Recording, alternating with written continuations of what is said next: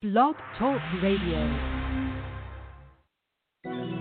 Franchise interviews from Easton, Pennsylvania to Sydney, Australia.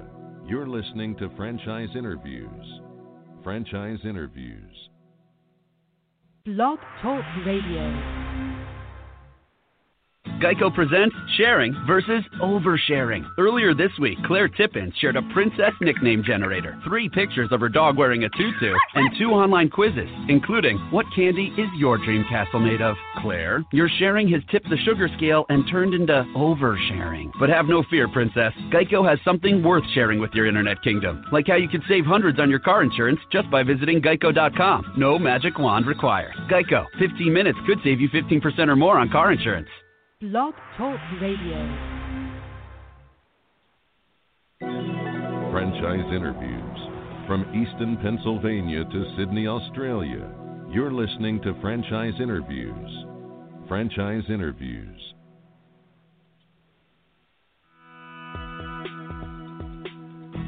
Welcome to Franchise Interviews. Franchise Interviews has been giving an up close, behind the scenes look at franchising and entrepreneurship. Listen to interviews with franchisers, franchisees, franchise authors, franchise experts, and attorneys. And now, welcome your host, Marty McDermott, and Franchise Interviews.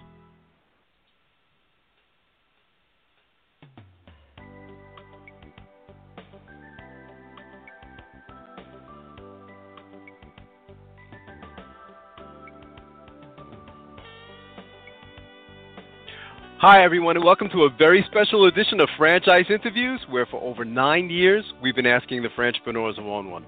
I'm your host, Marty McDermott. I'm the president of Franchise Interviews, and we have a great show today.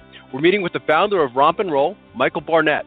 And Romp and Roll is a growing kids franchise and a growing kids franchise featuring classes, camps, and birthday parties for children five years and younger. We're going to talk to Michael about that in just a moment on Franchise Interviews. So stick around because we have a great show.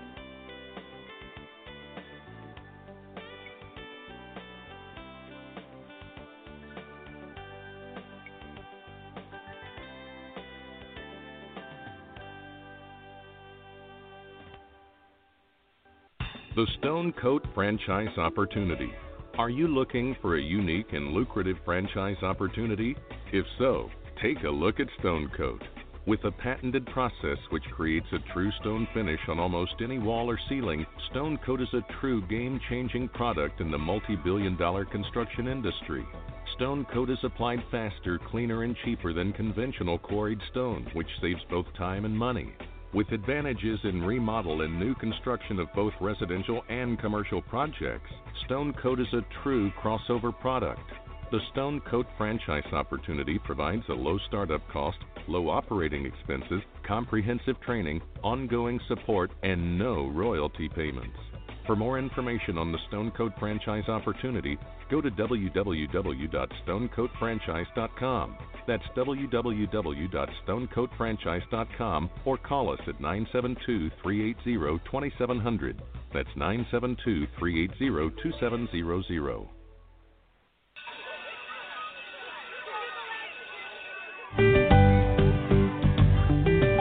Franchise Teacher. Would you like to know how to franchise your concept or grow your franchise business? Meet the experts at Franchise Teacher. The goal of Franchise Teacher is to teach, coach, consult, and advise. The team of experts at Franchise Teacher will evaluate your business model and present you with a winning business strategy. Franchise Teacher will help you decide whether or not your concept works and if it's franchisable. Franchise Teacher is proud to have over 30 years of experience in franchising as both franchisees and franchisors. Franchise Teacher are developers of over a dozen franchise systems, which include brick and mortar as well as home based concepts of nearly 3,000 combined franchise locations. Whether you need to add more units or get more customers, Franchise Teacher can help. We will teach, Franchise Teacher will help you learn our proven system. coach, Franchise Teacher will help you provide a game plan to succeed. consult, Franchise Teacher will make sure you stay on track. and advise. Franchise Teacher will help you learn from our over 30 years of experience in franchising as both franchisees and franchisors. Take advantage of our free no obligation phone consultation. Simply go to franchiseteacher.com or call us at 561 385 3032. That's franchiseteacher.com or call us at 561 385 3032.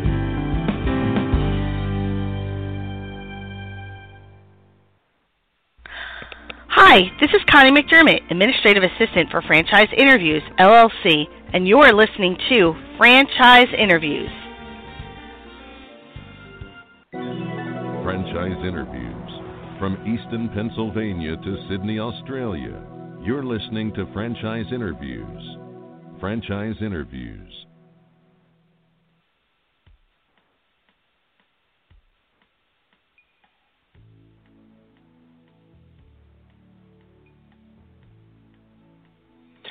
Hi, everyone, and welcome back to a very special edition of Franchise Interviews, where for over nine years we've been asking the entrepreneurs one one. I'm your host, Marty McDermott. I'm the president of Franchise Interviews, and as we were saying earlier, we have a great show today.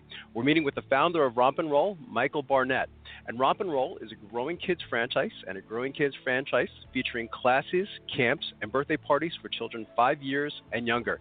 Hey, Michael, how you doing? Welcome to the show. Hey, Marty. Good morning. How are you? I'm doing great, Michael. It's great to have you on the show. We always like to ask our guests where you're calling from this morning. I am calling from sunny Richmond, Virginia. Finally, the rain has stopped. Fantastic. Same here. We've been getting hit up in Pennsylvania. It seems like every day, Michael. So it's it's really great to have you on this show. Uh, you know, it's I a mean, pleasure to be here. Has- Thanks. Yeah, thank you. It, Roll has an interesting history. I think you, you go all the way back to 2004, don't you? That's right. Yeah, yeah. We uh, we started the company back in 2004. Um, I, at the time, uh, prior to starting Romp and Roll, I was actually uh, had a career in marketing. I was a partner at a marketing agency, but um, my my wife Babz was home with our two young children and uh, Right. taking them to various places uh, for different types of enrichment classes. And I'd come home from work and she'd tell me about her day and Yeah. I'd talk about the places that she went to, and I'd and she'd say, you know, it was we had a good time. It was it was nice, but you know, if I had a business like that, I think I would do uh, you know this, this, and this. And over a period of time, I said to her, you know, if if if we went and did ourselves everything that you wish these other places did, maybe we'd have something a little bit differentiated from what's out there. right. Exactly. Exactly. And that's the. I guess that's the marketing person in you too, isn't it, Michael? You know, I mean, you know, it, it's it's a classic story of you know really satisfying a need in the market, and I really think that that's what Romp and Roll has done, haven't they? Yeah, yeah. Um, you know, we we saw the opportunity to really offer um, multiple aspects of enrichment Mhm. classes for children all under one roof. One of the things that Right. frustrated my wife when she had our kids in these programs was she had to go here, there, and everywhere to get them, you know, art classes or music classes or gymnastics, and, Mhm. and that was sort of the, one of the founding principles of our company is, you know, let's, Right. let's create one place where parents can bring young children and have them experience um, a lot of different activities, all all with the same, you know, familiar, nurturing staff, and and a place where parents could expect high quality programs. Yeah, I, I mean, I thought it was very clever, you know, Michael. I mean, we've been doing this show now; it's it's almost ten years, you know. We've had you know similar concepts on the show throughout the years, you know, using franchising as a means of um, distribution. But I, I don't recall anyone putting, I guess it's like the, the the gym, art, and music all under one roof. I thought that was very clever. Yeah, thank you. Um, that you know that was again it, it started with you know kind of what we thought that you know we would want for our for our two Right. at the time young children. Now they're Mhm. just about in high school. but uh, That's great. Yeah, it was just it kind it kind of came all from a parent's perspective, and then Right. um, you know we had the we had the good sense to you know to go out and hire um, some some really talented folks who have Mhm. advanced degrees in early childhood education, and we said you know here's what we want as parents. Now help us make this all educationally legitimate and sound and, and valuable you know for the kids that come here, and, and that's how we kind of got started. The um the tagline for Romp and Roll stood out too. I, I'm, I'm not sure if you're still using the same tagline. We'll, we'll talk about it. Was it Nurture the Genius, Unleash the the Goofball? I thought that was very clever. That's right. That's, That's right. Thank fantastic. you. Yeah, we've been using that that for a while now. That's yeah, fantastic. that you know, it's just it sort of speaks to the, the we see ourselves at the intersection of education and entertainment. So Mhm. the Sure. that kind of brought out the the genius and the goofball part. And uh, you know, and watching the videos on YouTube, you know, we- we've been watching them over the last week, Michael. You know, I mean, it seems like such a fun place because you know the the parents get to interact as well, don't they? that's really you know one of the cornerstones of our program and and mm-hmm. you know a mm-hmm. lot of times when people don't understand romp and roll they might think of it as uh, child care or daycare and i always like to say we're right. kind of the opposite of that you know we're not we, right. we we do have some times that you can you can leave your kids with us for an hour or so but really the the cornerstone of our program is a place that you're going to come you're going to put down the cell phone you're going to turn off the computer and you're going to mm-hmm. have really good quality one-on-one you know time with your child in a in a fun enriching you know class and and that's really you know to me we do a lot of different things and maybe we'll talk about that you know as far as mm-hmm. birthday parties summer camps and things like that but to me the heart of what we do is really that you know that really good you know uh, adult child uh, uh, entertainment and education do do you have trouble? Um, notice say describing you know romp and roll, uh, Michael. But you know, I mean, I'm sure you get the question all the time. You know, as people come up to you, you know, if you were at a franchise show, you know, and someone came up to your booth and said, you know, so what do you do? Where do you typically go from there? I mean, how do you typically describe the concept then to uh, a prospective franchisee? Well, I, it it depends. It does sort of depend on who who I'm describing it to. But you know, to a right. franchisee, you know, we like to say that we're you know we're a play-based education franchise.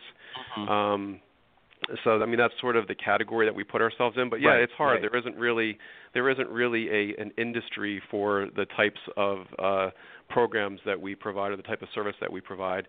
You know, uh, the uh, the the educate the child education uh, uh, industry is a seven billion dollar industry, and we're mm-hmm. you know obviously a, a small part of that. But within right. that, you do have the range of everything from the types of parent-child enrichment programs that we do all the sure. way up through child care. So. Right. You kind of hinted too, you know, is, is one of the things that I liked about your model as well, Michael, was you know the crossover into different industries. You know, I suspect that you know, you know, birthday parties, you know, were, were, were part of your, like your services as well, isn't it? That's right. Yeah. So um, we do uh, we do uh, membership-based classes pretty much through the week and on on okay. weekend mornings, and then right. uh, Saturday and Sunday afternoons we do um, private uh, um, birthday parties for children turning one to right. five.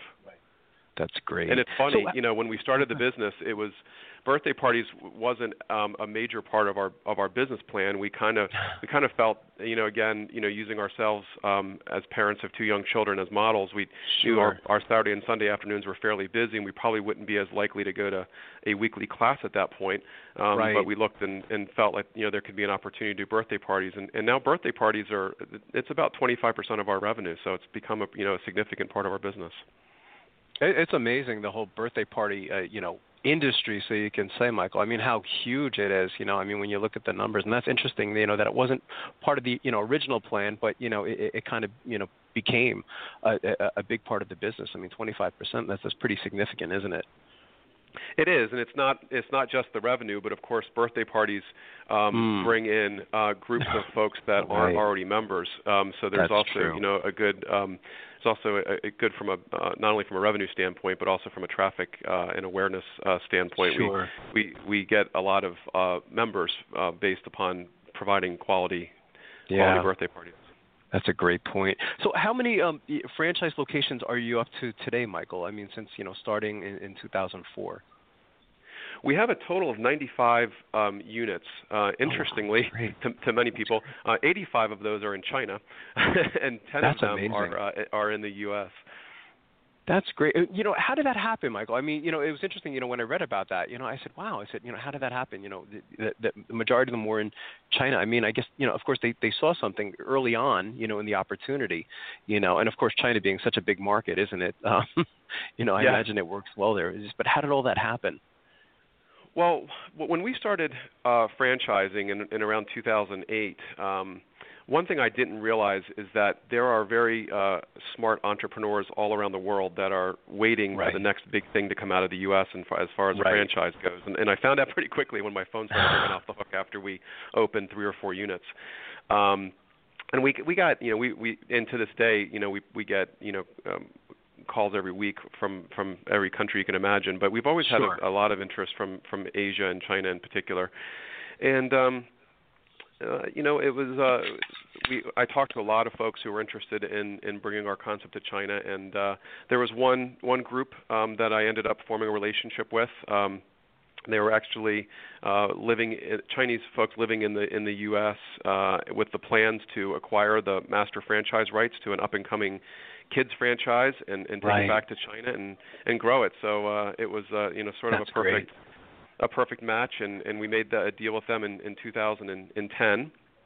Oh, we made the deal in 2009. The first location Mhm. opened in 2010, and uh, you know we saw the we we saw the the structure that they were putting in place and the and the skills and talents that they had and the and the reaction that our concept was getting in China and you know we really decided to put our eggs in that basket and from Right. 2010 until around 2014 that was really where we focused our energies uh and it was to hel- help them develop and grow that business and um, as I said, we've got it up to, to 85 locations, and That's and great. then uh, about a about a year ago, we decided to go back and say, okay, you know, we're, we're, we're we need to play catch up here in the U.S. and get, Sure, get some more course. units open Right. here. So we've opened three more uh, here since then, and, and are really focusing all of our energies now back on on the U.S. and development here.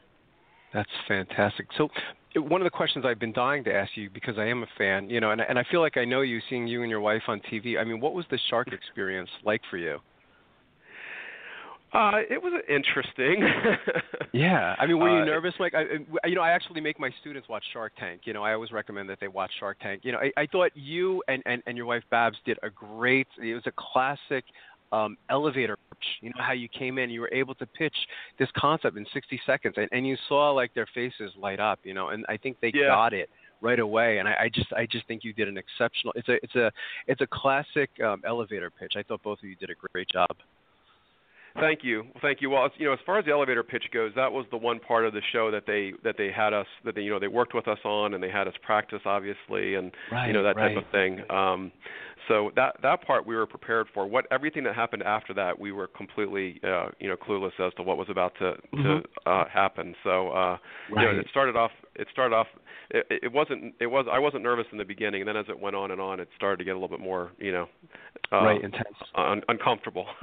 Sure, of course, of course. Have the cameras following you all over the place, and you know, it, it, it must have been interesting for you, you know, and, and I'm sure it changed your life to some extent because it is a very popular show, isn't I mean, millions of people watch Shark Tank, don't they? Yeah. Yeah, well the funny thing about it is um you know when we uh decided or were offered the opportunity to go on it, um it wasn't even on the air at that point. I I was Right. literally, you know, home uh one one Friday night poking around Twitter and I saw ABC put out a tweet about, you know, looking for entrepreneurs to be on a reality TV show. And I thought, "Oh, what the heck? I'll put put my name sure, in there." of course. and yeah. uh, the next day they called and you know from there the process went on but you know we literally flew out to Los Angeles to film our segment before the show aired and, and in fact the the premiere episode of Shark Tank occurred the night before we filmed so we were sitting in our hotel room in LA seeing it for the first time what we were about to go in the next day Oh so my. I, I, I've said to I've said to people in the past, I, you know, I, I, you know, maybe that was an advantage, uh, you know, going in, you know, somewhat blind. Uh, you know, the folks that go on to it now, they they know about all of the sharks and their personalities and what they, you know, what they like and, and might be interested in and what they might not be. We we went in pretty pretty blind. Sure, of course, of course. I, I thought. I mean, I thought you both did a great job. What types of characteristics then? I mean, do you look for? Um, you and your wife look for in your franchisees, Michael? Well, we have um, established core values that we've set for Mhm. the company, and you know we look for those core values to go through our employees, our, our franchise owners, and, and their employees as well. And you know some of those core values um, are things like you know being service driven. Uh, you know we're obviously you know dealing with parents and young children. We have to have a, a very high level and perform at a high very level very high level of customer service. Um, adaptability is a is a core value that we look for uh, Mhm. in our franchisees. Um, we need folks that are fun. You know, we're we're in a sure. you know it's it's a business and we're here to make money, but you know we got to have fun every day because that's what our product is all about. Um, and then Right. you know being positive and being positive and motivated. Um, you know we look for folks that uh, you know know how to leave the troubles that we all have from time to time at the door and, and come in and bring a little bit of that Disney magic to uh, the romp and roll Right. experience. Um, and then being motivated. You know we need folks that that um, understand that you know, we, again, we have a fun product, but it's hard work, and uh, we work we work really hard to be successful. So those are some of the those are, those are some of the core values that we that we live by, and, and some of the things that we look for um, in our franchisees. So, I mean, as, as far as experience goes, Michael, I mean, you know, th- it doesn't sound like there has to be a lot of experience, I guess, in this particular industry. I mean, like if you look at, you know, some of your, your franchisees in their past lives, like what they were doing in the past? I mean, do they have industry experience, or it's not really necessary? Um, I would say it, it, it's not really necessary. Right now, we've mm-hmm. got a mm-hmm. mix um, within our current franchise owners. You know, some have uh, some type of sales or customer service background, right. and, and based upon you know what I just described, that's obviously you know pretty helpful. Sure. And we also have some that do have education experience. Um, mm-hmm. We have one of our franchisees um, just left the public school system um, oh. to uh, to open a romp and roll franchise. You know, loved uh, lo- loves um, teaching and loves being uh, around children, but just right. was getting you know frustrated with some of the things that's going that are going on in the public school of system. Course. So, and that that's been um, that's been a great fit uh, for us as well. That's fantastic. What's the training like, uh, Michael? I mean, once you decide that you know, um, you know, you do like them and they they like you, and, and they decide to become a franchisee. I mean, do they typically come then to um, your headquarters? Is that how it works? Yeah, yeah, we have a, a training program that we do here at our headquarters. It's it's around 10 days uh, long, okay. um, and and we um, you know we can split that up into two segments depending upon how how far they're coming from. Um, so sometimes we do that in two segments. Sometimes they stay the whole time. Um, and then when uh, they're getting ready to open, we go and we spend six or seven days uh, with them, both before and after uh, the grand opening, uh, to help them train some of their employees and, and make sure that the, the the center is set up correctly. Um, and then we've got a support team, and we do uh, biweekly phone call, one-on-one phone calls with our owners. We do monthly um, training calls with all of our franchise owners on the call at the same time, and then we do right. uh, visits, on-site visits.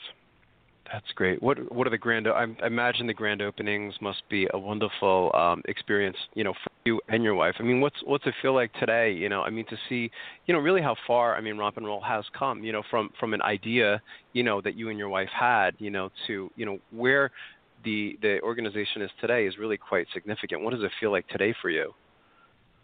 It's it's it's uh, it's really remarkable. I mean, um, mm. you know, to, to to take some of the you know same ideas that we kicked around our kitchen table uh, 12 right. years ago, and sure. and see them being implemented um, all over the country and, and, and in China and and you know one of the beautiful things about the the franchise system that we've developed is it's it's very replicable, which is obviously you know what a franchise right. system is all about. But to you know exactly. be someplace like you know be in China and and see them see kids in in China singing songs that you that you created sure. with your team around your kitchen table is it's a pretty pretty cool feeling and um it's just it's it's a, it's a great rewarding business you know sure um, i i i didn't fully intend as I got into this to be spending 12 years at it. I thought maybe I'd help my wife get it started and, and go back to marketing. But uh, right, right. you know, as as the business grew and my my love and passion for uh, seeing this grow and succeed has has has grown along with it. It's just been uh,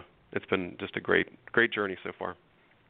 Yeah, and it must be nice. You know, you can see that you know the chemistry, of course, between you and your wife. You know, it seems you know like you work very well together. You know, and of course, you know, you with your marketing background and, and your wife's background, it, it seemed like a nice combination for you know coming up with with a business. So I, I thought that was that was fantastic.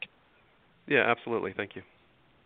So, what's a typical day like, Michael? I mean, as as a franchisee, um, if you could like paint a picture, uh, you know, for our mm-hmm. listeners, you know, what is that like? Sure. Um, well, we we usually um, start our day. We usually open around nine or nine fifteen. So uh, our mm-hmm. staff and our owner and our owner usually uh, you know get in around eight thirty, quarter to nine or so, get the day ready, um, and then we mornings are very busy um, at Romp and Roll. Uh, so we typically run uh, two classes at a time. That's one of the one of the nice things about our our setup, by the way, is we can run a, a gym or a music class and an art class at the same time. There's a lot of lot of benefits for the customers in, in being able to do that. But um, right the, uh, so we have run classes uh, pretty much from you know nine or nine fifteen through twelve or one o'clock, and you know the owner's role and all that it kind of depends upon what their what their background and what their passions are. We have, like I said, some owners that have more of an education background and they like to spend more of their mornings maybe in the classroom either teaching or observing mm. and training or what have you and others right. um, you know leave that to the folks that they hire and they like to be more uh, at the membership desk you know serving customers um, you know returning phone calls what have you so it, it's sort of we have we have sort of different models set up depending upon what the interests and the passions of our owners are um, as long as somebody's doing the work you know it doesn't really uh, necessarily sure. matter you know wh- where it falls but anyway um, the the mornings are, are pretty busy and then um, the afternoons uh, it, we slow down a little bit between like one and four o'clock. It's it's sort of nap time, or older Mm-hmm. siblings need to get home from school, or what have you. So we do what's called open gym typically um, in the middle of the afternoon. Um, that is sort of I kind of equate it to an indoor playground. So there's it's Right. not structured or instructor led. It's just you know you can bring your child in and and just play on the equipment and, and do whatever you'd like. So that's the afternoons, and that's a good time for our owners to, you know, spend some time in the office doing, you know, any of the business functions of, uh, you know, Right. accounting or bill paying or having meetings. Right. We do a lot of our training calls um, between those times, um, and then uh, we start up again with classes typically around four o'clock and go through um, six thirty or seven. Uh, and Okay. of course, our owners um, aren't always aren't always there from open to close, Sure. but that's sort of how the day flows, and and they uh, you know they, they they do what they need to do. So romp and roll, I guess technically it's, it's uh, you're open seven days a week then, aren't you, Michael? I guess with the you know the birthday parties and in, in you know in the loop, you know it's seven days a week, isn't it? That's right. That's yeah, fantastic. we, we decided when we when we were kind of formulating the business, you know, as long as we're paying commercial rents, we wanted to find Sure. ways that we could, you know, optimize as much time as possible throughout the week, and and I think we've we've succeeded in that. that's fantastic. I think that's great. So, you know, I mean, in studying your background, Michael, I mean, you know, I know you worked, you know, you worked in corporate America, you know, um, but I mean, you know, a lot of people, of course, would call you, you know, an, an entrepreneur, you know, because you were able to, you know, take a chance and you, you satisfied a, a, need in the market. And you know, our listeners, we call them aspiring franchipreneurs. I mean, most of our listeners want to get into franchising, but we find from you know doing the show such a long time now that so many of them they don't even know where to begin because it seems like there's like just so much out there today. So, I mean, from everything you've experienced up to this point with Romp and Roll, what advice would you give to our listeners in their quest to buy a franchise? Uh, boy, that's a great question. Um, I guess uh, I, I, I like to, you know, with, with our with with the folks that come and talk to me about a romper roll franchise, I can Mhm. speak to at least. You know, I always like to tell them, you know, start with making a list of your strengths and your weaknesses. Mm. Um, I think you know a lot of times we can think that we're good at everything, and the reality Right. is that very few people, if any any of us, are good at everything. So be Good real point. with yourself, and you know figure out what are you good at, and and what gaps are you are you going to need to fill. Because I think that's Sure. important. You know, and then as you begin to explore various franchise opportunities or a specific franchise opportunity, you know, think about you know how you're going to be able to fill in the gaps on on on those things that may be uh, weaknesses of yours. Um, right. so right. you know that that would that would be one. Um, yeah. I think you know, um, particularly with franchisees, uh, you have to be prepared to. You're, you're a franchisee of a, of a larger system, but you have to be prepared Mhm. to be the CEO of your company. You know, Sure. uh, you got to be prepared to make be prepared to make you know the, the tough decisions that, as if you you know weren't part of a larger system. So right. you know, right. that me- mentally that that you know putting yourself you know am I in that mindset? Am I ready to play that Right. role? Um, is uh, is is a is a good thing to think about. And then and I think another thing in, in looking at franchise systems too is, um, you know, what what's your personality type like? You know, you could be you could be in a in a. Are you more comfortable being in a larger, more established, perhaps more rigid system, um, or are you gonna are you better off? Um, in a in a smaller system, maybe where you could bring some more entrepreneurial uh, skills to play. You know, maybe you like that. Maybe you Right, like the right. opportunity to do that. Maybe that scares the heck out of you, and you'd be better off in you know in a larger system where you maybe have a little less uh, uh, leeway. So I, I mean, those are a couple of things that I Right. would say you know to, to maybe think about.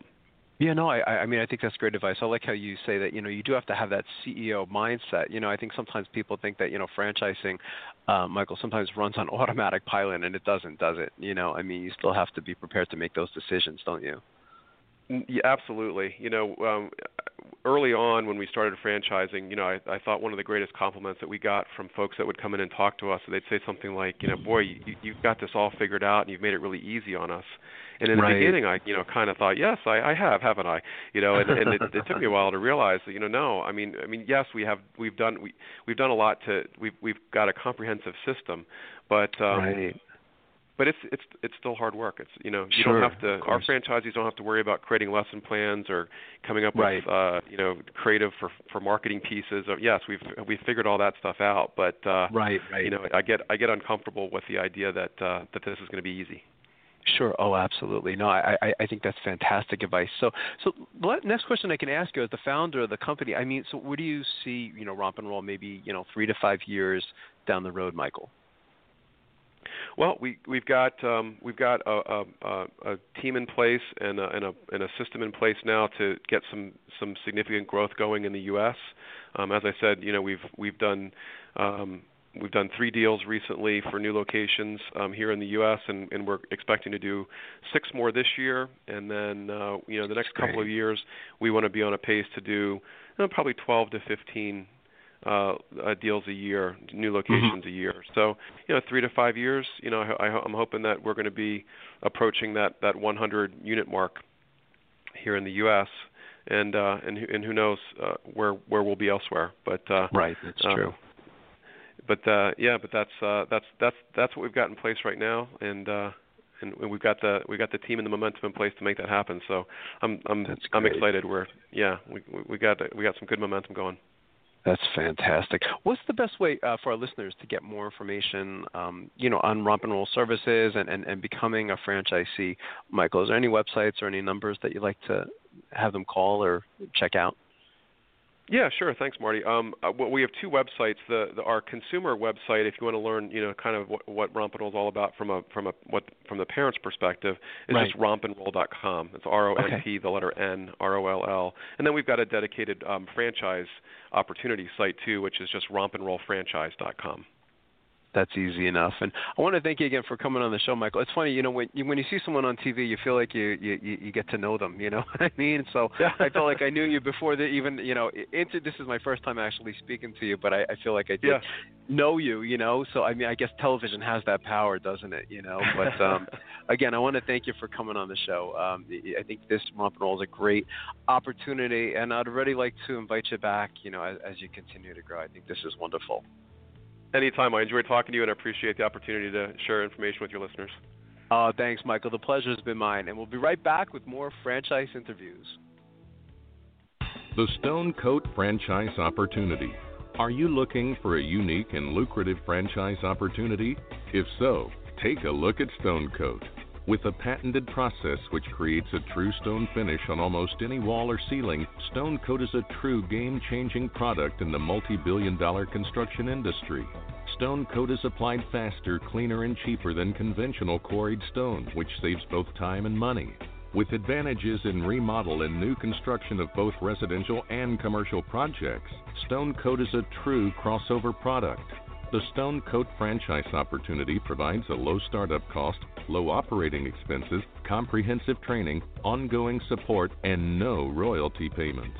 For more information on the Stone Coat franchise opportunity, go to www.stonecoatfranchise.com. That's www.stonecoatfranchise.com or call us at 972 380 2700. That's 972 380 2700. Blog Talk Radio. Yo, it's me, the grill. Why don't you put down that garden hose and get over here? We got some grilling to do. So scrape my grate and lay it on me. Spicy Korean pork chops, grilled pork burritos, and double smoky ribs with bacon, bourbon, barbecue sauce. Woo wait! I'm getting up to 350 real fast. So come on, let's grill for it. Want to grill for it this summer? Get started at porkbeinspired.com. This message funded by America's pork producers and the Pork Checkoff. Blog Talk Radio. Franchise interviews. From Easton, Pennsylvania to Sydney, Australia. You're listening to Franchise Interviews. Franchise Interviews.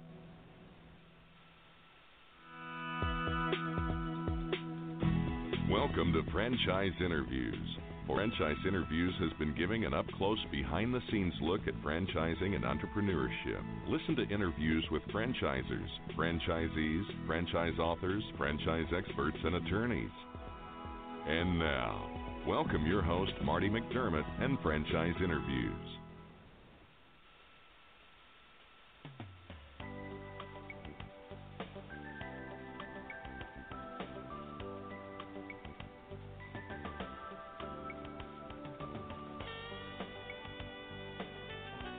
Hi, everyone, and welcome to a very special edition of Franchise Interviews, where for over nine years we've been asking the entrepreneurs one on one.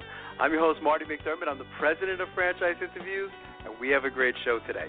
We're meeting with Jerry Hancock, the founder of Sub Zero Ice Cream, And Sub Zero Ice Cream uses negative 321 degree liquid nitrogen to freeze and hand mix each customized order with a unique patented process. I'm going to talk to Jerry about that in just a moment on Franchise Interviews. So stick around because we have a great show.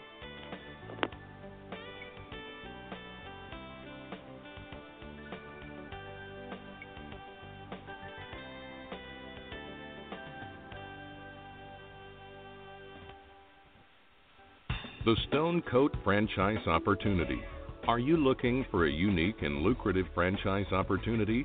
If so, take a look at Stone Coat. With a patented process which creates a true stone finish on almost any wall or ceiling, Stone Coat is a true game changing product in the multi billion dollar construction industry. Stone Coat is applied faster, cleaner, and cheaper than conventional quarried stone, which saves both time and money.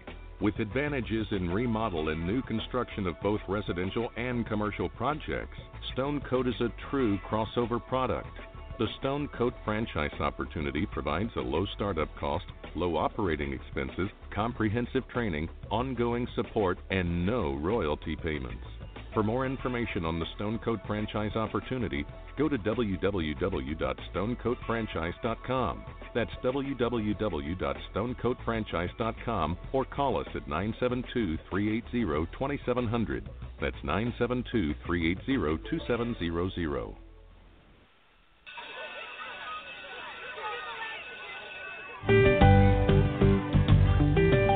Franchise Teacher. Would you like to know how to franchise your concept or grow your franchise business? Meet the experts at Franchise Teacher. The goal of Franchise Teacher is to teach, coach, consult, and advise. The team of experts at Franchise Teacher will evaluate your business model and present you with a winning business strategy. Franchise Teacher will help you decide whether or not your concept works and if it's franchisable. Franchise Teacher is proud to have over 30 years of experience in franchising as both franchisees and franchisors. Franchise Teacher are developers of over a dozen franchise systems, which include brick and mortar as well as home based concepts of nearly 3,000 combined franchise locations. Whether you need to add more units or get more customers, Franchise Teacher can help. We will teach, Franchise Teacher will help you learn our proven system. coach, Franchise Teacher will help you provide a game plan to succeed. Consult. Franchise Teacher will make sure you stay on track. and advise. Franchise Teacher will help you learn from our over 30 years of experience in franchising as both franchisees and franchisors. Take advantage of our free, no obligation phone consultation.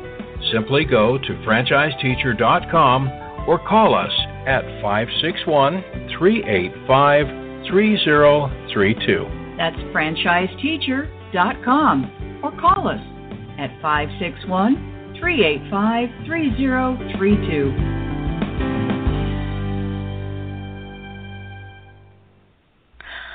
Hi, this is Connie McDermott, Administrative Assistant for Franchise Interviews, LLC, and you're listening to Franchise Interviews. Hi, everyone, and welcome back to a very special edition of Franchise Interviews, where for over nine years we've been asking the entrepreneurs one one. I'm your host, Marty McDermott. I'm the president of Franchise Interviews, and as we were saying earlier, we have a great show today. We're meeting with Jerry Hancock, the founder of Sub Zero Ice Cream. And Sub Zero Ice Cream uses negative 321 degree liquid nitrogen to freeze and hand mix each customized order with a unique patented process. Hi, Jerry. How you doing? Welcome to the show. Beginning, but it's great to have you on the show. You know, I first learned about you, and you know, I want to talk to you, uh, you know, about the Shark Tank experience. One of my favorite shows is Shark Tank, and when I saw the whole concept, I said, "Wow, this is great." So, you know, to have the chance to speak to you today is really it's just a pleasure. So, thanks for coming on the show. We always like to ask our guests where you're calling from today. I'm calling from Provo, Utah. Oh, fantastic! How's the weather there today, Jerry? It's hot. It's, uh, it's about It is. 100 degrees today. So, but Oh, the, well, you know, it's a dry heat. So I bet. Uh, Right, right, of course, of course, yeah, that's fantastic. So, how did you get this whole, uh, you know, franchise started, Jerry? I mean, I know there's an interesting story behind the concept.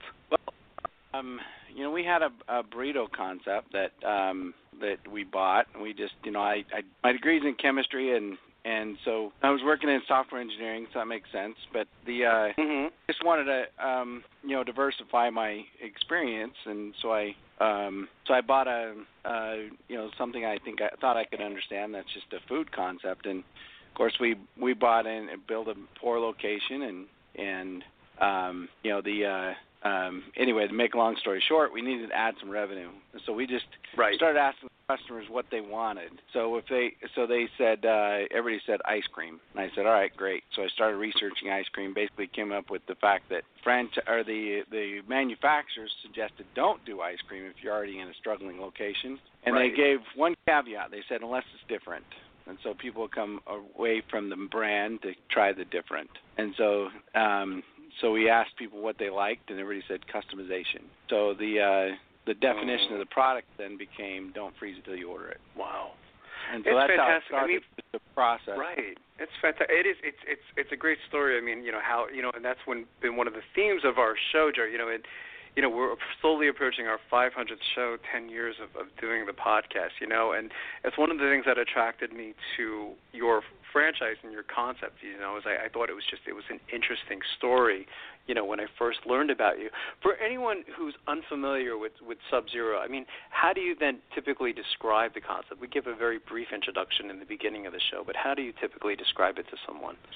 Sure. So if you if you think about an ice cream shop, and, and early early on, we had people coming into the burrito shop, and they said, "When are you going to open up your ice cream shop?" And I was like, "Well, we're open. What are you talking about?" And they said, "Where's the freezers?" Right. So you know you so the the first thing you have to understand is that there's no freezers. So you you know an ice cream shop with no freezers that's kind of different. So it's uh right. So we just we started asking, or we started um, with. uh um you know, let's take it right back to basics. So, in in doing that, it it's morphed into to more options for customers. And so, but right. anyway, let's go back to what it is. So the custom made to order ice cream. So somebody wants it customized, it's custom made to order. So it's it's one step back from what you you're used to from just adding right. a topping. So if you so somebody walks in and um, our original vendor had a premium ice cream mix. They had a low fat. They had a custard. They had a, a um, uh, yogurt. And so people would walk in. They say, "All right, do you want a premium custard, low fat, or yogurt?" And then we'd add the flavors. So if you wanted a cheesecake, um, mm-hmm. pineapple, pineapple cheesecake, right?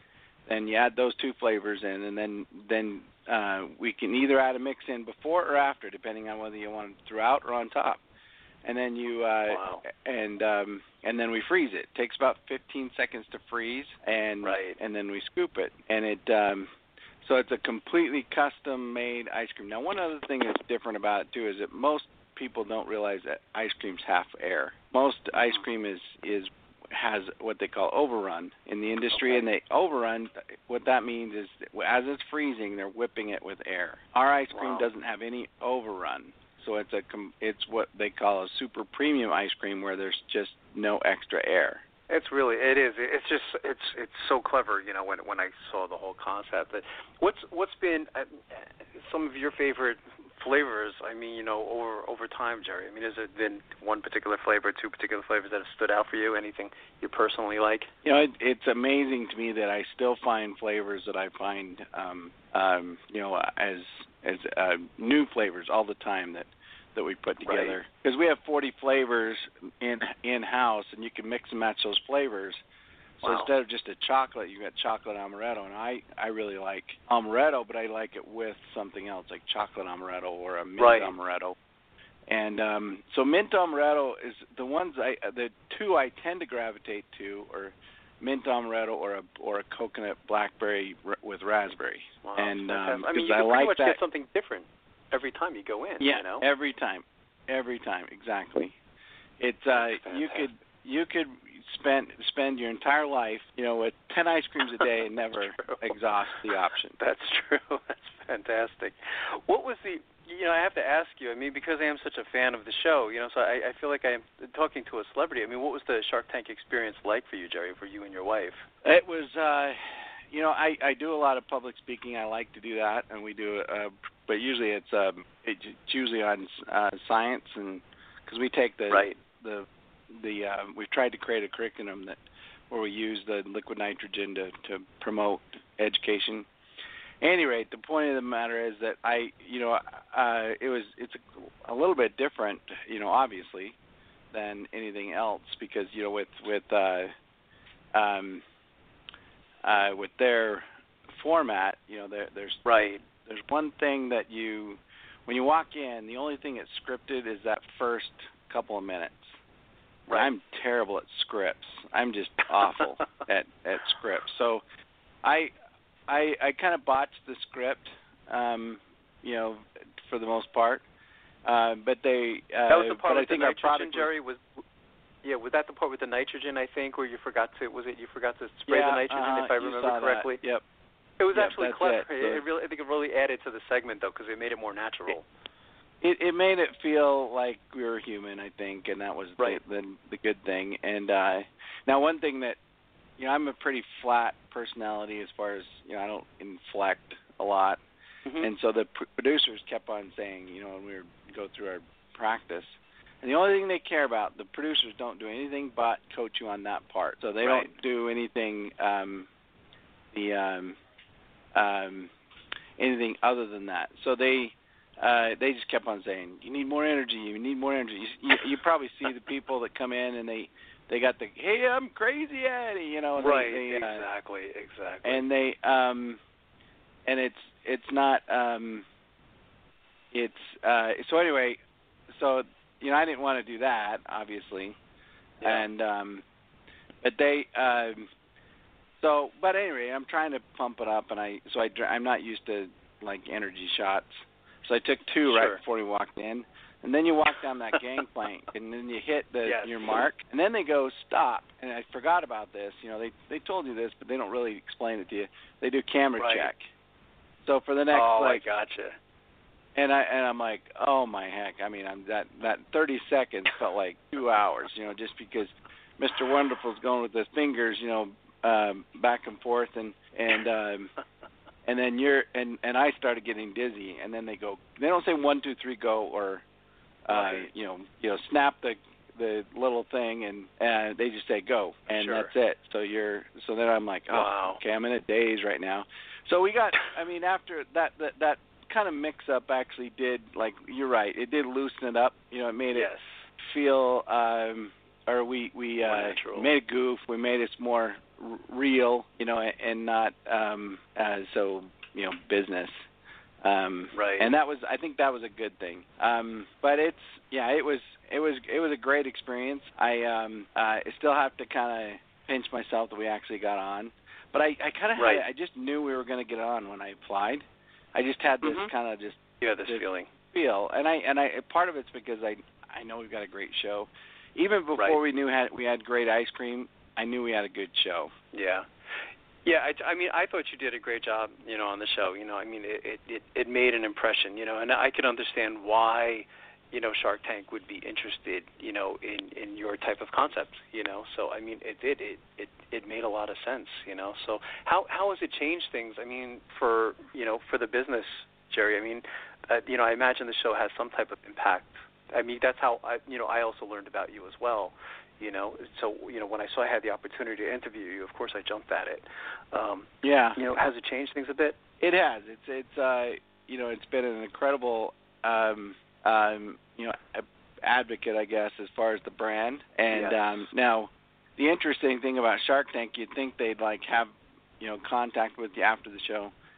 I haven't heard from the show, you know, in probably um well since really other than somebody sending an email, can you send us an update? And we never hear anything left, you know, other than that Right. they they leave you you know hanging you know completely so you're on your own after the show and we didn't get a deal and um which you know um that's probably a good thing but it's uh but Right, it makes right. it a it's a different struggle because if you think about like people that get a deal at least they have some money if they act if it actually went through because they don't always Right. go through um if they um those that uh that get a deal at least have some money, you know, to uh um to do something, you know, to prepare. Sure. Where, you know, Right. when we um you know, when we uh went on, we um um um we didn't have any money to to go out and and uh, prepare. So in other words, like like we we you know I remember talking to one of the other Shark Tank you know people that have been on before, and he's he spent like thousands of dollars just updating his website so that it could handle the traffic, and it Mm. still crashed.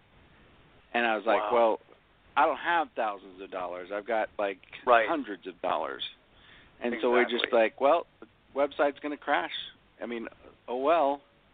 And um and it did. And it was the funny thing is that when I I had that same guy like w- uh watching the the web traffic and Yeah. um and we uh and he says, you know, he says when we were on and our website crashed, he says we got all this social media saying, "What a bunch of schmucks."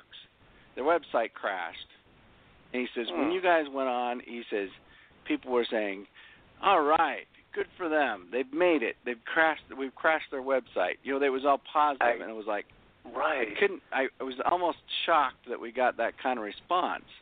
Um, Wow. Which I'm glad for, but it was it was just different um, because Right. you just had this. Um, we seemed to be likable enough that people, um, you know, they anyway they wanted to root for you. Of course, of course, absolutely. Yeah, it would be interesting if they did follow up, Jerry. You know what I mean? Because you're right. I'm always curious sometimes, like what happens, you know, after, you know, a guest comes on the show. You know, you do wonder sometimes, whatever happened to that guest or whatever happened to, you know, another guest. You know, and I, I- think that would be an interesting part of the show sometimes. You know, is to kind of go back sometimes and, you know, find out what happened. Yeah, and it's. I mean, I love the Beyond the Shark Tank, but they they t- typically tend to focus on people that actually got a deal, and so it's right. very the ones that got it. you know Joe. focused on. And I um uh no, we we went in there having a pretty good idea we weren't going to get a deal, and that sounds pessimistic, but it's really Mhm. not. It's it's that if you study and anybody going on the show, you know, you're going to study like what each person's character is like. And Right, of um, course. because you're making a you're making a lifelong decision, and uh, but also you want to pitch it. and Every, everything's about audience. Um, Mhm.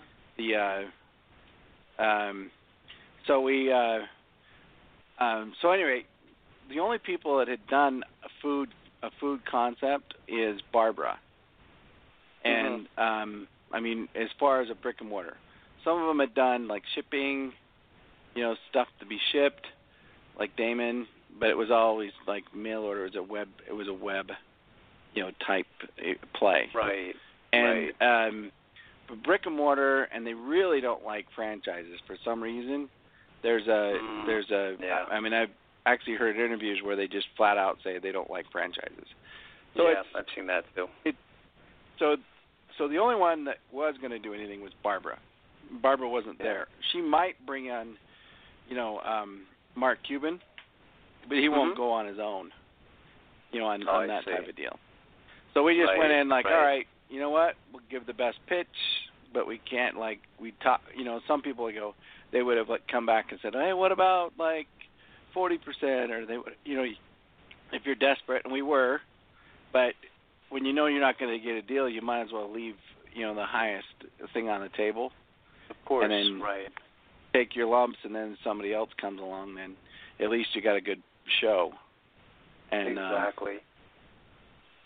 um but anyway that's that's kind of when we went in we just we just knew that it was um that was that was the you know the case so right. that's of course. that's here and there and that's but no matter what it's it's like one of my one one of we had two producers one producer kept on coming in and says you you know you focused on really getting a deal and she really focused it you know you got to get a deal you got to get a deal and part of it is the last three or four days they'd had a lot of loser you know products on there and Right. the producers were getting frustrated with the with the produ- with the staff because they were getting I these see. loser pitches and um so they were like we need more deals you know and um and I'm like listen I, I we've got a great product they don't want it there's nothing I can do and right. um, of course. they um and then the other producer closed the door and he says you know what if you get a deal great he says but more importantly get aired because not everybody that tapes gets aired And yes, and I've heard so, that. Yeah. Um, so he he said focus on your presentation and making sure you present well because if you don't present well, if you don't make good TV, then you Right. don't get on the air. So That's we had true. people that were on just before us that we we knew. Well, they got a deal, but they never got aired, Oh boy. and their right, right. and their deal fell through. So it's like, well, so you got to focus on you know the the um, task at hand first. It's like through that process, you know, who makes the decision of who gets taped? The casting director. So your audience is the casting director, not the sharks. So don't present to the sharks when you're you know going to the casting director. So then you Right. you move to another step. Each one of those steps in that in that process is a different audience. I and so- gotcha. that makes sense. And and so you play a role like when you go into the tank like I got to I got to I got to be good TV and try and get a deal. Right. And they're not always the same thing. That's true.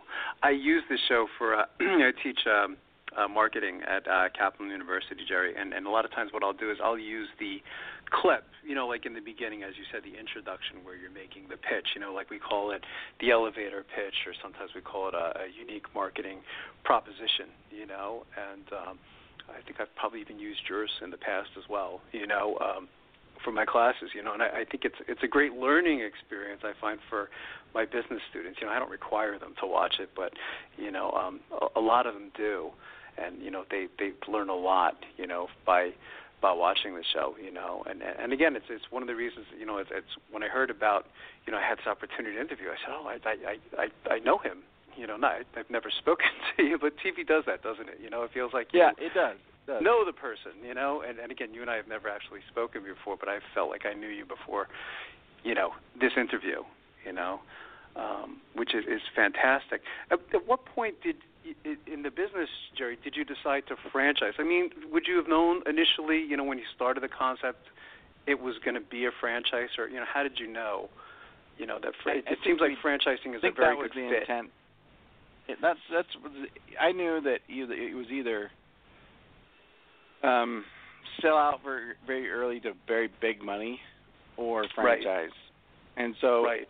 and um, when I it was such an unproven concept or idea Mm-hmm. when we Right. when we started that um, and it took it really took a lot longer than even I expected to uh, to test out. So we you know Sure. like, there's there was quite a few problems when we um, when we started. Now what I mean by that is like we we started out with um, um, you know the, this idea, but the thing we found is that when we um, um, there were there were either consistency, getting the consistency right, getting the process right, Mm-hmm. and getting um, and that's changed many many many times over the years. But they Right. uh, but then also flavoring. We I really didn't anticipate that flavoring was going to be as big of a problem as it, as it was.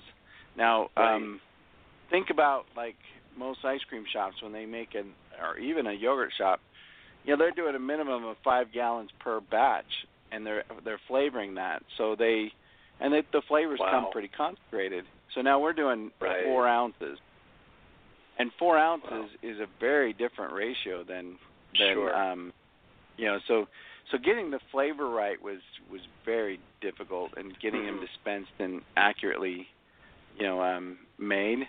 And then as we diluted them, so then you work on a dilution factor, and you think, okay, that's that'll work. Um, but you forget that then they start to ferment. When things are concentrated, they're preserved by the fact that they're concentrated. That's why people concentrate them. So they Right. um, then you uh, then you go for um, uh, then we had to go and and figure out how to to um, make it uh, preserved so that it would last Okay. longer in that non-concentrated format. Wow. What do you look for in your franchisees, Jerry? I mean, you look for any particular types of characteristics or skills to get into the franchise. As I said, you know, when I studied your model, it seemed like you know franchising was a really good fit.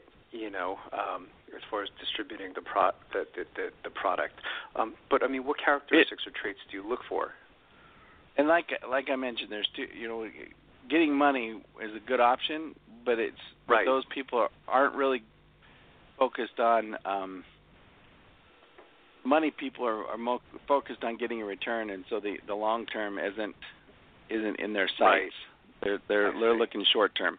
So anyway, back to the uh, franchisee. A franchisee is more is, is looking more long term. So Right. for for one, and the other thing is that I look for is it's I I it's kind of a it's a character thing, and I always tell the prospect, you know, that's looking into franchising, uh, a story about when I was with uh, this other brand. It was called New York Burrito, and I was buying some equipment from one of the stores that was closing, and um, and I and I asked the guy, I said, well, you know, you spent a hundred thousand dollars on the, your build out. He says, why are you closing? He says, well, he says, you know, um, it's just getting in the way of my fishing.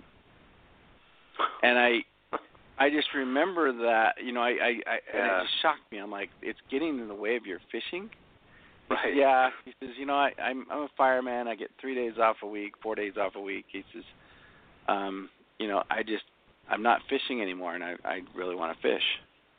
And I was like, okay, whatever. If that's the so I tell people like the the main thing I'm looking for is I'm saying, listen, if you think this is going to consume or don't isn't going to consume your life, then don't do this because Right, it, of it you know owning a business consumes you. Um, It does. and it has to consume you. Mhm. Um, so the uh, so anyway, that's and and just if it's gonna it's if it's gonna get in the way of your fishing, then don't do it. Right. Um, I think a lot of people don't realize that, Jerry. You know, when they get into franchising, I think sometimes they just think, you know, the franchise is just going to run on uh, automatic pilot. You know, we've see, heard that, you know, a lot, you know, over the last decade. And, um, you know, from experience of talking to people like yourself, that's it. That's not the way it works, is it? Right, right. Yeah, it's um uh it's you got to be in front of the you know I look at our most successful franchisees, they're the ones that are the best at treating it like a small business and they just go out Right. and pound the pavement. They're they're involved in their local community.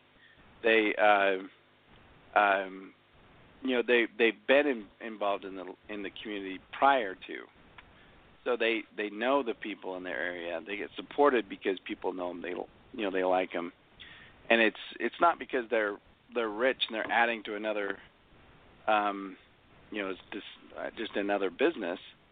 It's Right. because um, they're real people and they're really they're they're open and involved. I find the biggest marketing benefit, or or if you want to call it that, um, marketing tool is talking and it's Mm, that it's just that's just it. And it's right. it's just simply talking. Um even even even if it's on social media when i'm learning as time goes Mhm. on i've been looking for you know the silver bullet in social media. You know what works? Right. i did this i did a video last night. It was 30 seconds with my dad a live video. And it was just on my personal page. It wasn't on the sub zero page and he he- he's been like, well, how do I? What do I? My dad's asking me like, he's 75 years old. He's asking me, what can I Sure. do? He's an architect, got a lot of experiences, and I and I we were just talking about old buildings, and I just made a comment about you know for the love of old buildings, you know, and that we, you know, we're just sitting here talking about that. And by the time I got home from his house, less than an hour away, we had 60 people that were watching it. And by Wow. the later that night, there's 130 people. Now these aren't. This isn't like on a corporate page or we posted it or boosted it. Right. You know, it starts with the. It starts with just some just talking.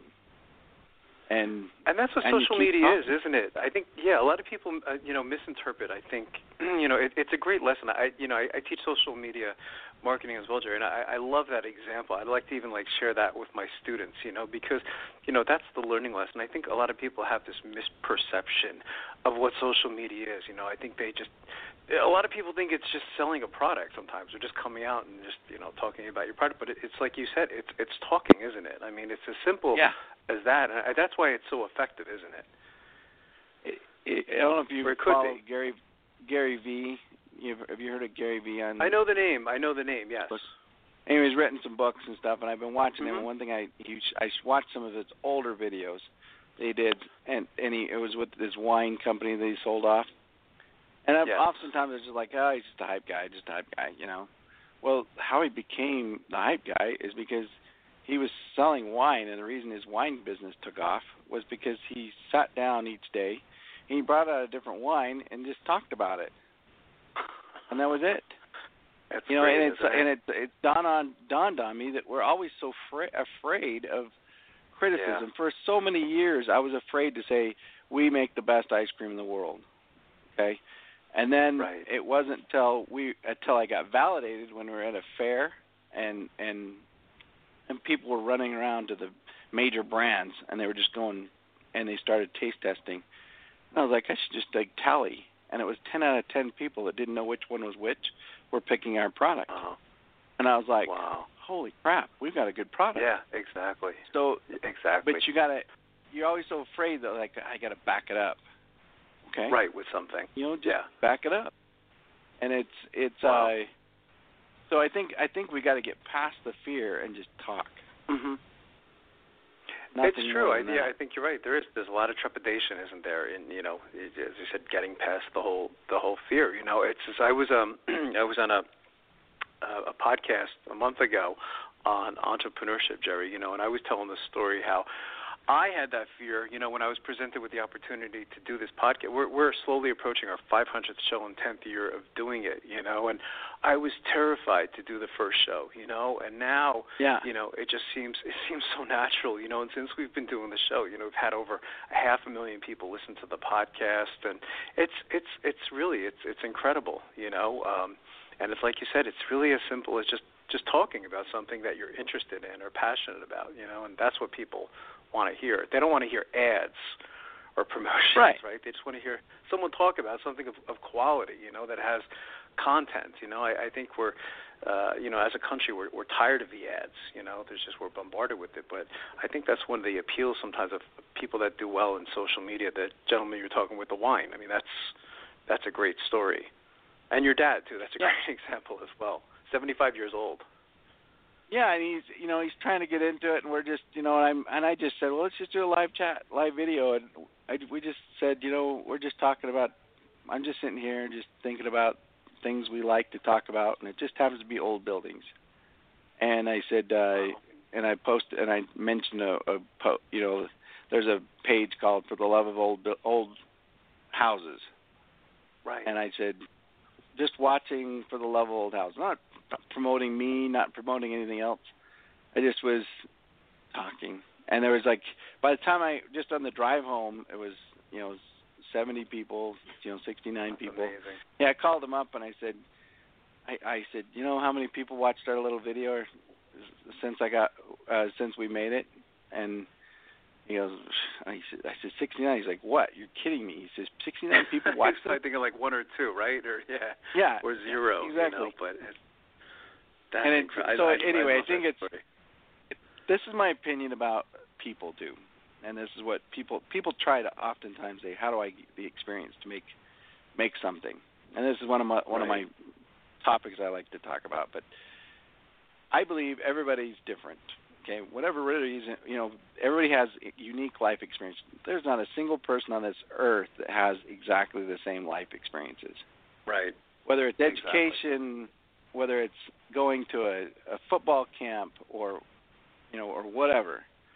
Everybody is unique, and those Yeah. finding the only why did why did I come up with like this with Sub Zero?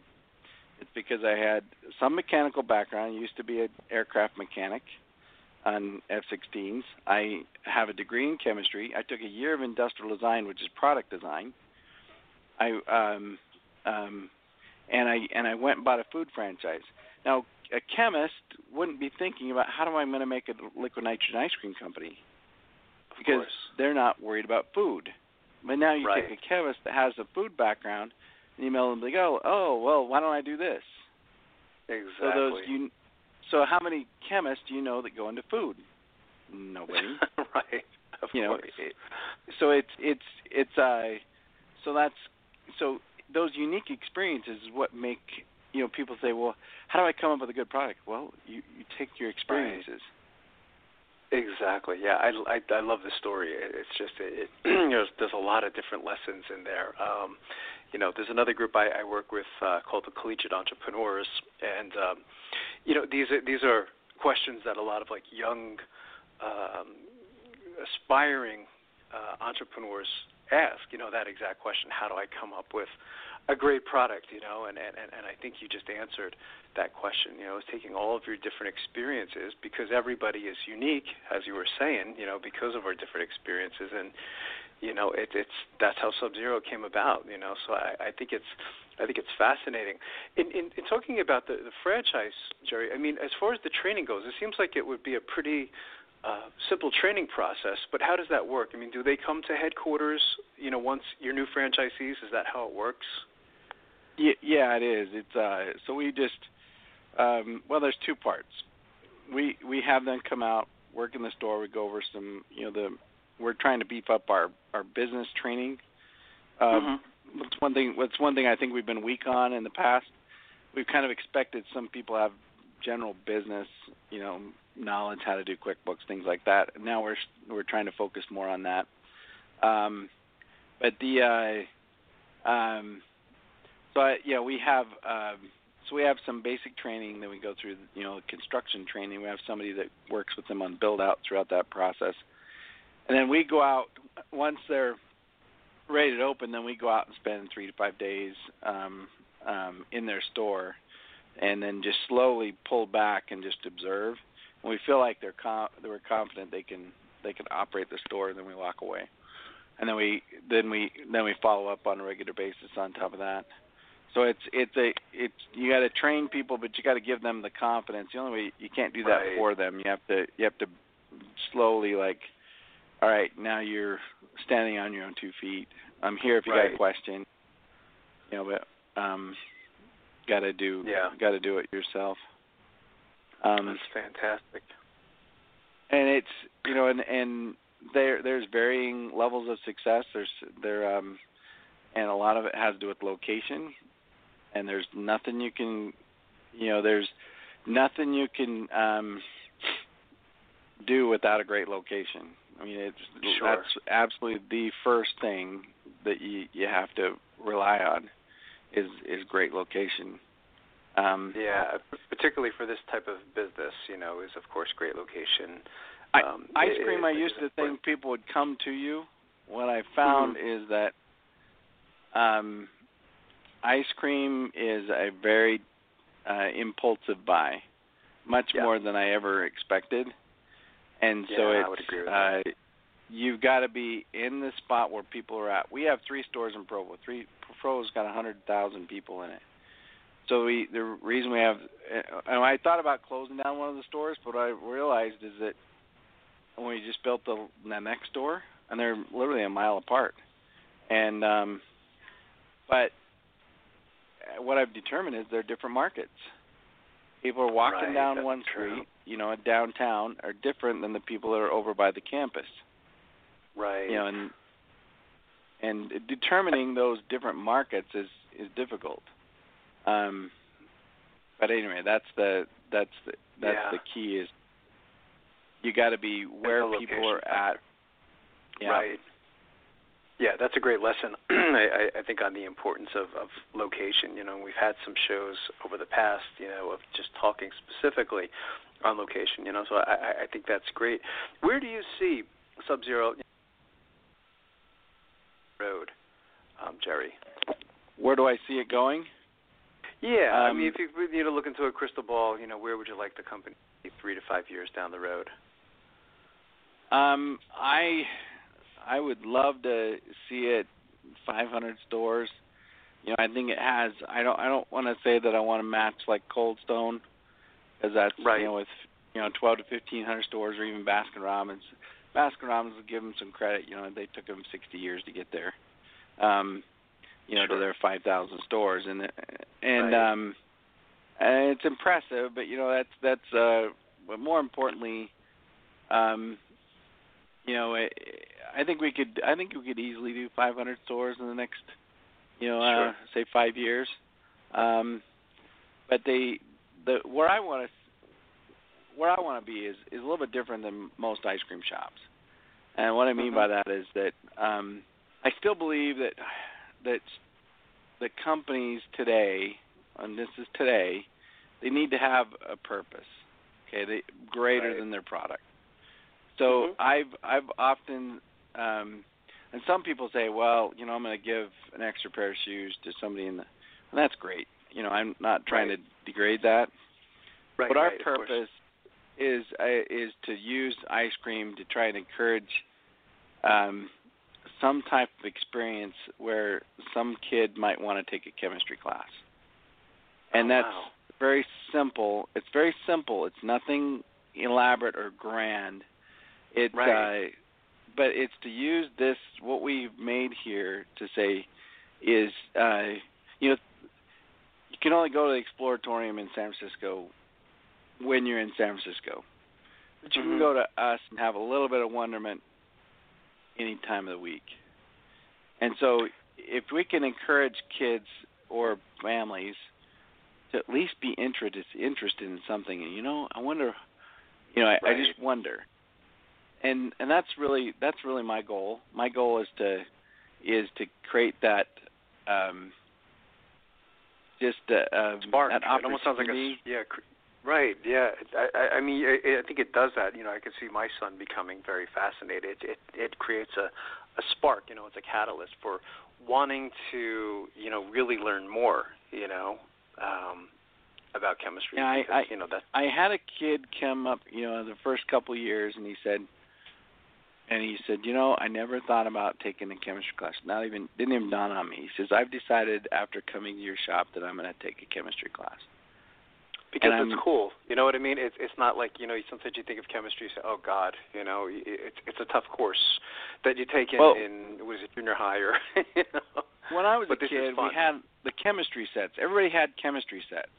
Right, of You know, course. if you remember that when you were young, Of they don't have those yeah. anymore because of all the liability No, and the don't. problems with like the regulations.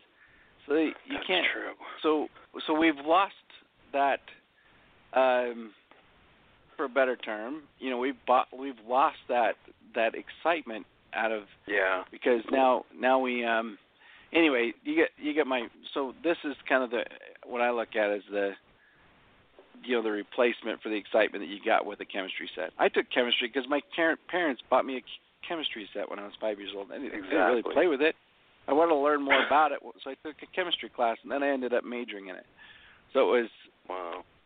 um, but you know what? I also one I think I look back and I think is unique. I did. I don't know that I. I didn't have the confidence to go on and be a world class chemist. Um, Right. but I remember um, my chemistry teacher in high school, and I went and asked her. I said, "Do you think I can hack this? Because this is a hard class, isn't it?" And she says, "You know, I wouldn't take this class. You're not going to hack. You can't hack it." Right. And I was like, "Are you kidding me? You're you calling me an idiot?" And so I was like, Right, right, down- exactly. bound, or bound and determined to to take her class, which I did, and then I finally no, I, I and then I eventually graduated um, with it. But along with that, I I drug three of my other friends all the way through to graduation, and they actually went on and got PhDs. But they um, Wow. so they you know the the uh now I've never seen that teacher since um and she has no idea that her challenge made that impact but Wow. you know sometimes you just got to be challenged Of course. say um you know you you can't do it you, You might as well quit That. Right, right. That's fantastic. I think I think it's a great story. What's the best way for our listeners, Jerry, to get more information, um, you know, on the product and, and of course the franchise specifically? Any websites that um, uh, you'd like them to go to? um there's there's our website subzeroicecream.com Okay. and then franchise chatter has some articles there's the ink anyway that we, if you go to our facebook page too um Okay. facebook slash subzero ice dot com or subzero ice cream has uh has a bunch of articles too and i i'd, I'd you know probably read a lot of the articles especially some of the franchisees experiences as they've uh written about it in the in the press Of course, Um, right. and get their their take That's fantastic. I want to thank you for coming on the show again, Jerry. I, I could talk to you for another hour about this topic. You know, I think it, it's fantastic, and, and again, I love your product, and uh, you know, it was it was just an honor for me to uh, get the chance to finally speak with you today. Well, thanks for having me, and I re- I really love these events, so I really appreciate you having me on. Oh, it's been my pleasure, Jerry. And we'll be right back with more franchise interviews. The Stone Coat Franchise Opportunity. Are you looking for a unique and lucrative franchise opportunity? If so, take a look at Stone Coat. With a patented process which creates a true stone finish on almost any wall or ceiling, Stone Coat is a true game changing product in the multi billion dollar construction industry. Stone Coat is applied faster, cleaner, and cheaper than conventional quarried stone, which saves both time and money. With advantages in remodel and new construction of both residential and commercial projects, Stone Coat is a true crossover product. The Stone Coat franchise opportunity provides a low startup cost, low operating expenses, comprehensive training, ongoing support, and no royalty payments. For more information on the Stone Coat franchise opportunity, go to www.stonecoatfranchise.com. That's www.stonecoatfranchise.com or call us at 972 380 2700. That's 972 380 2700. Franchise interviews. From Easton, Pennsylvania to Sydney, Australia, you're listening to Franchise Interviews. Franchise Interviews.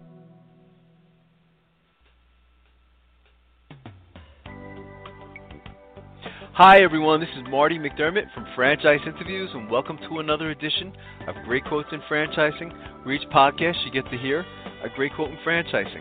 You know, we've been hosting franchise interviews now over eight years and over 400 shows, and during that time, we've had some incredible quotes on our show. Today, you're going to get to hear from Chris Simic, who is the founder of FranchiseTeacher.com, and Chris has over 30 years of business and franchise experience as an independent business owner, a franchisee, and a franchisor. And Chris said something very profound that we haven't heard on our show in over eight years. He mentioned that you have to almost work harder to fail at franchising than to succeed in franchising, and he explains why. Most people, about 90% I think I've seen, buy a business other than they first looked at. Wow, that's amazing.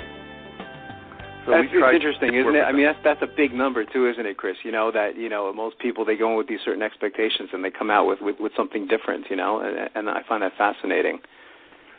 I absolutely it, it never ceases to astound me, but I think that speaks to the to the uh, the value of franchising as a as a business model and a business method because right. people don't have to uh, be in something just because they know it. And quite candidly, sometimes getting involved in a business that you would rather do that you were not involved in allows you the the luxury of taking uh, a new career path and to develop something you never would have had the opportunity to had it not been you know systematized and prioritized for you. You know, in franchising, it's said that you have to really almost work harder to fail than to succeed because if you have a good franchise system, right. if you follow directions, you have to almost purposely not follow them to not do well. That's true. That's fantastic. We have this this great quote in franchising. I, I think we're going to put that one in there, Chris. I, I think that's very original and, and it's it's very true. What advice would you give to our listeners? You know, we find that most of them eh, they're just beginning their search to buy a franchise, Chris, and we find that you know most of them just simply they, they don't even know where to begin. Like you were saying, what advice would you give to them? I, I do um, when I speak to people looking at franchise. Like I, I give them three different pieces of advice. One, make sure you're looking for a business for the right reason. Now, a lot of people have things happen in their life. They lose a job or something happens, and they react and, and maybe say, well, "Okay, maybe I'll go buy a business." That may not be the the reason to do it. Versus having the luxury of selectivity that here's my opportunity that was yeah. created by some adversity. Second thing is that they have to make sure that they are able to be franchisees. Uh, that not everybody is designed to be able to, to follow the systems, procedures, and, and, and, the, and the processes it takes to be a successful franchise owner. And then I tell them quite candidly is pick a couple of the industries and the price ranges uh, that, that may have interest to you, and then kind of pin down from there, either using the resources of a, uh, a consultant or a, bro- or, a broker or, or a team member, or, or on their own. Either way, but I think that if they if they take their time, follow the steps, and do it for the right reasons, uh, they'll be on a much smoother pathway uh, to to success in, in, in owning their own business. That's well said. What's what's in the future then for franchise teacher, Chris? I mean, where do you see the company three to five years down the road? Well, Marty, we've been uh, extremely fortunate and blessed that the the business has has has, has been around, you know, through Century Franchise Group for many years. And our new franchise teacher uh, dot com has, has taken off. We're representing right now, uh, you know, seven uh, plus brands. I think in five years, our, our focus will really be even more fine tuned as the as the consumer or the prospective uh, business owner is looking for more and more specific information. Breaking down to teach, coach, consult, and advise, I think will be um, will be a way for us to assist people in what they need. You know, people again don't know what they don't know, but right. I think information overload uh, sometimes discourages people too early. They say, I, "This is too much for me to process." Mm. If we can break it down into bite-sized pieces, I think more and more people, especially the younger generation, who are looking for the advice and the information they want when they want it, I think is you know going to do nothing more than uh, continue. Then our next business venture, which launches at the end of this year, uh, will is looking to capture all the different franchise brands around the world and put them into one place. So it's, it's we're, we're we're looking forward to uh, a future. And franchising is going nowhere but growing. You know, as you Right. on a long time too. The number of franchise opportunities, and the world's getting to be a smaller place. I think you're going to find a Yeah. lot of opportunities coming in and going out of of different marketplaces and different countries, uh, accessible to more people. That's fantastic. What's the best way, Chris, for our listeners to get more information on franchiseteacher.com? That obviously franchiseteacher.com, but any numbers you'd like them to call or email addresses? Well, actually, I, we appreciate uh, you know www.franchiseteacher.com, and Okay. my my business partner Dave and I offer them the free one-hour consultation. Fill out the form that's and take advantage of it. That's fantastic. I want to thank you again, Chris, for I, you know finally coming on the show. You know, it, it's, I've been following your career for a long time now. You know, and I have just been very impressed with with, with everything that you've done. You know, so when I, when I saw this, I, I mentioned to you we don't typically um, call people to come on the show. You know, but but I had to have you specifically on the show, so it was an honor and a privilege to have you on the show today. Marty Ditto, and again, congratulations on your um, uh, PhD doctorate. I have read your thesis, and I would recommend it reading if people can get Oh, through that's uh, fantastic. information. I really appreciate that you read it too, because that, that that's an honor coming from you. So that's fantastic. Well, I want to thank you again, Chris. Thank and we'll you. be right back with more franchise interviews.